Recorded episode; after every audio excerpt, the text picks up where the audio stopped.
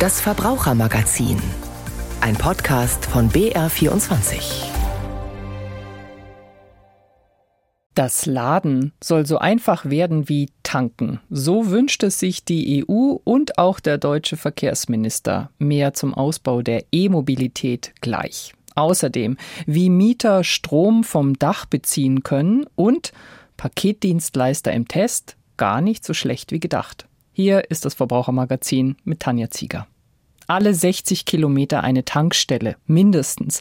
Was für Benziner und Diesel eine Selbstverständlichkeit ist, soll auch für E-Autos gelten, so will es das Europäische Parlament. Bis 2026 sollen die Mitgliedstaaten ihre Ladeinfrastruktur dementsprechend ausbauen. Und ebenfalls vergangenen Mittwoch hat das Bundeskabinett sein eigenes Konzept für den Ausbau der E-Mobilität vorgestellt. Marcel Heberlein. Einen Radiobeitrag mit vielen Zahlen drin. Den hört sich niemand gerne an. Aber 48.389. Diese Zahl kann man hier schon mal nennen, denn bei Verkehrsminister Volker Wissing hat sie offenbar was ausgelöst. Für Wissing ist das nämlich ein erster Hinweis darauf, es geht so richtig los. So richtig los mit Elektroautos. Fast 50.000 wurden im September in Deutschland zugelassen, mehr als neue Dieselautos. Und weil es immer mehr E-Autos werden, braucht es auch schnell mehr Ladesäulen dafür. Auch auf dem Land, wo das Ladenetz heute teilweise noch sehr löchrig ist. Wo keine Versorgung mit Ladeinfrastruktur ist, riskieren wir Mobilitätslücken. Und das ist das, was ich als Verkehrsminister unbedingt vermeiden will und auch vermeiden muss. Ein neuer Plan für den Ausbau der Ladesäulen soll helfen. Wo es sich für private Anbieter wenig lohnt, Ladesäulen zu bauen, weil in dem Gebiet nur wenige Menschen leben, sollen staatliche Vorgaben und Fördermaßnahmen dafür sorgen, dass trotzdem ausgebaut wird. In Wohnvierteln und an Tankstellen sollen die neuen Ladesäulen schwerpunktmäßig entstehen. Eine große Schwierigkeit, sie ins Stromnetz zu integrieren. Auch Johannes Pallasch treibt die Frage um, den Chef der nationalen Leitstelle für Ladeinfrastruktur. Wir werden Standorte an den großen Achsen in Deutschland haben. Die werden wir mittelfristig mit Hochspannung anschließen müssen. Und da müssen wir heute im Prinzip diese Aktion auslösen. Wir können nicht warten, dass es soweit ist, bis wir dann merken, okay, Netzanschluss wird eng und es wird knapp und dann warten wir noch mal zehn Jahre, bis der Hochspannungsanschluss da ist. Das muss heute vorausschauend möglich gemacht werden.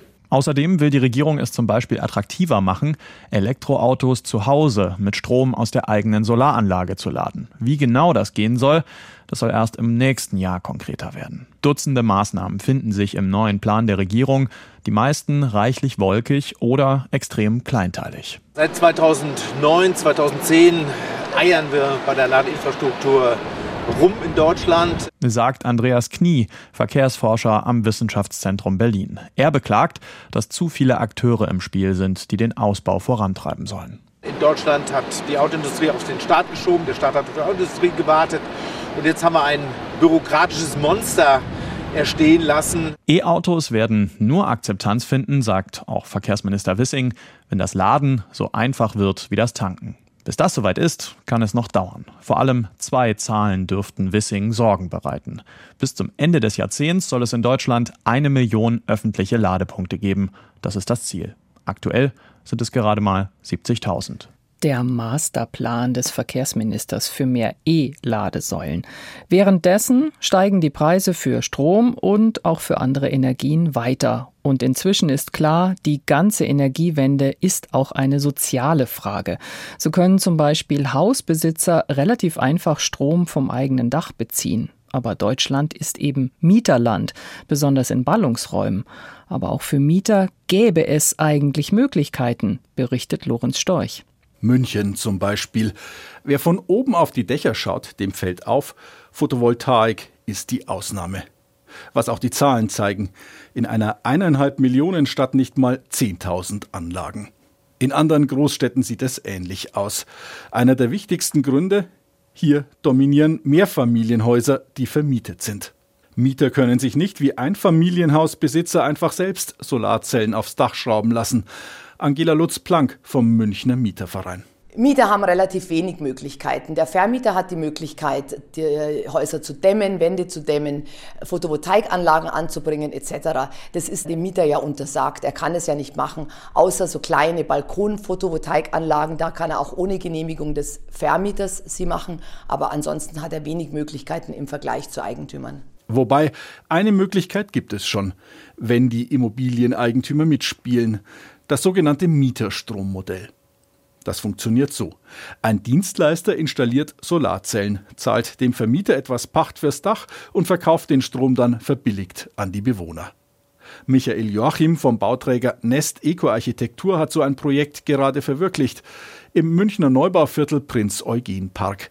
Und er ist sich sicher, dass Mieterstrom in Neubauprojekten künftig Standard sein wird. Das ist ein Mehrwert für die Immobilie, egal ob das jetzt ein Mieter ist, der nur den Mieterstrom Profit sozusagen erhalten kann oder auch für den Investor, für die Vermarktbarkeit und für äh, die Vermietbarkeit. Das wird Standard, ganz sicher. Davon profitieren die Mieter in der Anlage. Mieterstrom muss per Gesetz stets mindestens 10 Prozent billiger sein als der Grundversorgungstarif. Oft ist es noch mehr. Frederik Katz, einer der ersten, die in der Anlage im Prinz-Eugen-Park eingezogen sind, rechnet damit, dass seine monatliche Abschlagszahlung ohne Mieterstrom leicht doppelt so hoch wäre. Das ist ein super Konzept, nachhaltig, einfach mit der gewissen Idee einfach dahinter.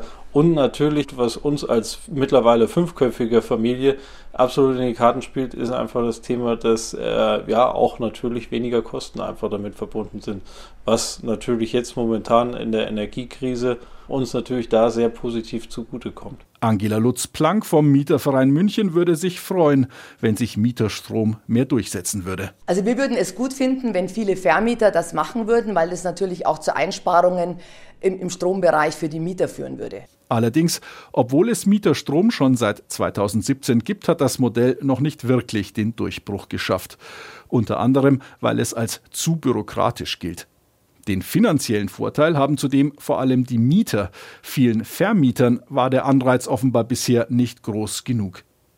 Zuletzt ist das Interesse an Mieterstrom jedoch merklich gestiegen, berichtet etwa das Münchner Energieunternehmen Polarstern, das sich auf dieses Modell spezialisiert hat. Geschäftsführer Florian Henle. Wir haben schon auch schon vor fünf Jahren, weil wir auch echt spezialisiert sind, viele Anfragen gehabt, die sind aber noch deutlich mehr geworden. Also tatsächlich, ja, die, die Akzeptanz und das äh, ist auch in der Immobilienwirtschaft, ja, bei den Bauträgerinnen und Bauträgern, auch bei den großen Institutionellen, ist viel größer geworden. Das heißt, das ist nicht mehr so der Exot. Die Gründe? Früher mussten Mieterstromkunden, anders als Hauseigentümer, noch die EEG-Umlage zahlen. Die ist jetzt abgeschafft. Und vor dem Hintergrund der allgemein stark steigenden Strompreise rentiert sich der Strom vom eigenen Dach zunehmend. Auch wenn zum Beispiel der Solarverband Bayern beklagt, dass auch die Ampelregierung den versprochenen Bürokratieabbau beim Mieterstrom nicht umgesetzt habe. Unterm Strich, im Neubau setzt sich das Mieterstrommodell Stück für Stück durch, im Altbau aber tut sich wenig. Verbrauchernachrichten der Woche. Neuigkeiten für Verbraucherinnen und Verbraucher heute von Gloria Stenzel. Hallo. Hallo. Die Deutsche Bahn wird verklagt. Was ist da los?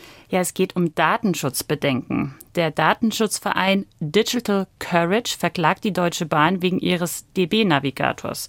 Das ist eine App, in der man nach Bahnverbindungen suchen oder Tickets buchen kann. Ziemlich beliebt, doch der Verdacht ist, dass in der App viel zu viele Daten gespeichert würden. Und das auch noch ohne Zustimmung der Kundinnen und Kunden. Die Datenschutzexperten vermuten, dass diese Daten auch an Drittfirmen wie Google oder Adobe automatisch weitergegeben würden. Was sie dann damit machen, sei völlig unbekannt. Von welchen Daten sprechen wir da? Im Prinzip alles, was ich da als Nutzerin eingebe, also die Bahnhöfe, wie viele Reisende dabei sind oder ob auch Kinder mitreisen und auch zum Beispiel, ob man eine Bahncard hat. Die Datenschutzexperten weisen darauf hin, dass sie schon seit Monaten die Deutsche Bahn darum gebeten hätten, nachzubessern. Weil aber nichts passiert ist, war die Klage jetzt notwendig. Und wie reagiert die Bahn darauf? Die Deutsche Bahn kann die Vorwürfe überhaupt nicht nachvollziehen. Man habe alles intensiv geprüft, heißt es, und die Kritik sei haltlos. Es würden bei der Nutzung der App keinerlei Kundendaten an Drittanbieter fließen. Verarbeitet würden nur pseudonymisierte Daten. Das heißt, der einzelne Internetanbieter würde dann nur anonyme Dateninhalte sehen können. Ob das so ist oder ob in der App nicht doch gegen den Datenschutz verstoßen wird, muss jetzt das Landgericht Frankfurt klären. Nächstes Thema jetzt im Herbst und vor Weihnachten häufen sich die speziellen Verkaufstage, wie zum Beispiel Black Friday. Die gibt's auch im Netz, aber nicht jeder zahlt da den gleichen Preis. So ist jedenfalls der Verdacht, oder?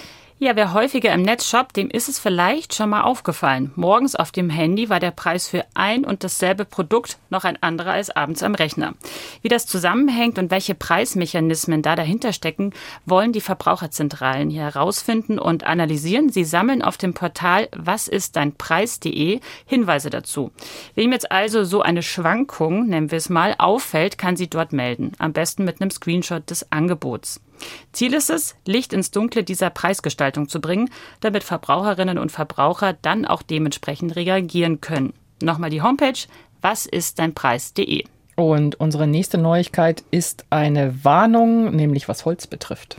Holz ist ja gerade als Brennstoff beliebter denn je, ein großes Geschäft also, und da sind auch Betrüger nicht weit. Die tummeln sich jetzt auch auf dem Holzmarkt im Netz, stellt die Polizei fest, mit Hilfe von Fake-Shops. Das sind entweder Fantasiefirmen oder für die Kundinnen und Kunden noch schwerer zu erkennen, echte Firmen, die quasi gekapert wurden. Die Betrüger nutzen in dem Fall die echten Firmennamen und Logos, nur die Kontonummer wird ausgetauscht gegen die eigene. Ende vom Lied Holz bestellt, vorab bezahlt, aber niemals geliefert. Die Polizei empfiehlt deshalb bei verlockend günstigen Preisen, es sich dreimal zu überlegen, um besonders gut hinzuschauen. Außerdem Vorkasse eher vermeiden, wenn es geht, und am besten immer auch direkt mit den Holzhändlern ins Gespräch kommen, am Telefon zum Beispiel. Die Welt wird auch nicht einfacher. Vom Holz zum Gas. Eine Studie hat da etwas für Ernüchterung diese Woche gesorgt. Ja, der Gasverbrauch muss sinken und zwar um mindestens 30 Prozent im Vergleich zu den Vorkrisenzeiten. Das sagt das Potsdam Institut für Klimafolgenforschung. Das heißt, bei allen Anstrengungen, die Privathaushalte jetzt schon gemacht haben, beim Verbrauch von Gas, da muss noch mehr her. Am meisten rauszuholen in Privathaushalten ist es beim Heizen. Es scheint so, als würde da noch nicht so viel passieren und die Leute heizen eigentlich so wie früher. Geben die Wissenschaftler auch konkrete Tipps? Ja, sie raten allen, die Gas beziehen, die Raumtemperatur um ein oder zwei Grad zu senken und nach Bedarf zu heizen und nicht im Dauerbetrieb. Noch ein womöglich tröstender Ausblick. Die Ampelkoalition will ja Gaskonten mit einer Preisbremse entlasten. Und das wird es jetzt wohl auch für Strom geben. Die Verbrauchernachrichten waren das von und mit Gloria Stenzel. Vielen Dank. Verbraucherärger der Woche. Was wird gut viereinhalb Milliarden Mal im Jahr in Deutschland verschickt? Pakete und Päckchen natürlich, Tendenz übrigens weiter steigend. Im Grunde genommen ist die Sache aber eine ganz einfache. Es gibt einen Absender, einen Paketboten und einen Empfänger. Was aber, wenn das Päckchen postwendend wieder beim Absender landet? Unser Verbraucherärger der Woche. Seit sieben Jahren verschickt Sebastian Dirschka Musikkassetten. Für alle Spätgeborenen, die dieses Zeitalter verpasst haben sollten, Kassetten nannte man die analogen Tonträger vor der CD. Vorteil, sie waren billig, überall zu kriegen und leicht zu bespielen. Ideal also für Mixtapes wie die unseres Hörers. Das sind Künstlerinnen und Künstler von Dänemark bis Griechenland, von den USA bis Portugal. Ich sage jetzt mal im weitesten Sinne experimentelle Musik.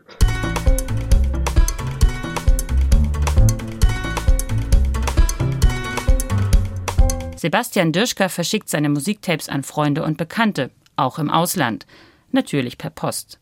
Seit der letzten Preiserhöhung der DHL jedoch muss er dafür diesmal um einiges mehr bezahlen. Wenn ich vorher eine Kassette in die USA geschickt habe, dann hat das 3,80 Euro gekostet. Und ich konnte mir dann eben noch für ein paar Euro mehr noch eine Sendungsnachverfolgung dazu holen. Also Kassetten kosten im Verkauf sowas zwischen 7 und 9 Euro. Dann war das halbwegs in dem Verhältnis. Jetzt kostet es ohne eine Sendungsnachverfolgung 10,99 Euro.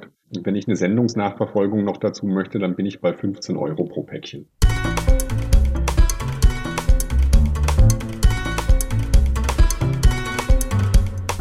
Diese Summe ist auch der Grund, warum Sebastian Dirschka auf eine Sendungsverfolgung verzichtet, als er drei weitere Kassetten verschickt, die die DHL ihm jedoch wieder zurückschickt. Ähm, es ist ein rosa Sticker drauf, auf dem angekreuzt ist, äh, dass es andere Gründe gibt, dass es nicht äh, verschickt wurde. Und dann habe ich mich eben an DHL gewendet, um rauszufinden, was denn diese anderen Gründe sind, weil ich es nicht verstehe, beziehungsweise ich eben diese, ich meine, es sind dann eben dreimal elf Euro, die hätte ich schon ganz gerne zurück, muss ich gestehen.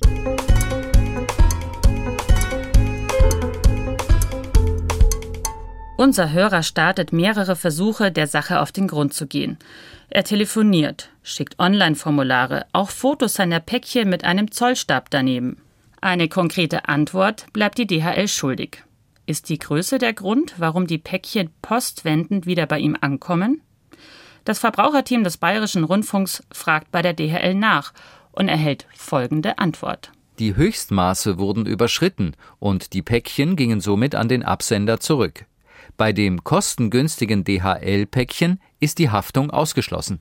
Doch die Fotos der Päckchen belegen, sie sind kleiner als die zugelassene Maximalgröße. Nochmal nachgefragt bei der DHL. Es sind die Verpackungsaußenmaße relevant, nicht die Inhaltsgröße.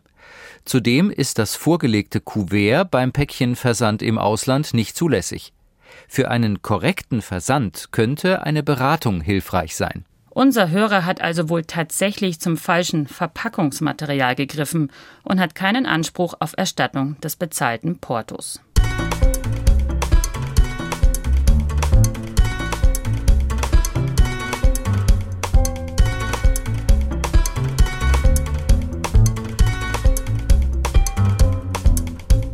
Auch Mustafa Amri aus dem schwäbischen Tannhausen hat sein Paket postwendend zurückbekommen. Inhalt ein Blutdruckmessgerät für die Verwandtschaft in Marokko. Die Portokosten knapp 40 Euro. Erst auf Nachfrage in einer Filiale fand er heraus, weil dem Gerät Batterien beigefügt waren, wurde das Paket nicht verschickt. Dazu die DHL. Die Informationspflicht, was versendet werden darf, liegt immer beim Absender. Auch in diesem Fall wurde das Porto nicht erstattet. Es lohnt sich also, sich vorab zu erkundigen, was wie verschickt werden darf. Das Problem ist nur, für eine Beratung ist die DHL mitunter schwer zu erreichen und die Filialen vor Ort werden immer weniger. Die Päckchenflut dagegen nimmt immer mehr zu.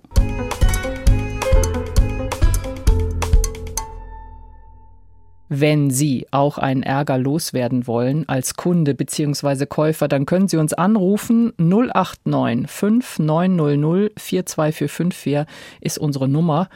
Nochmal 089 5900 42454, die Nummer des Verbrauchertelefons. Und wir bleiben noch beim Thema Paketdienstleister. Die Stiftung Warentest hat nämlich aktuell die Großen der Branche in einem Vergleichstest unter die Lupe genommen.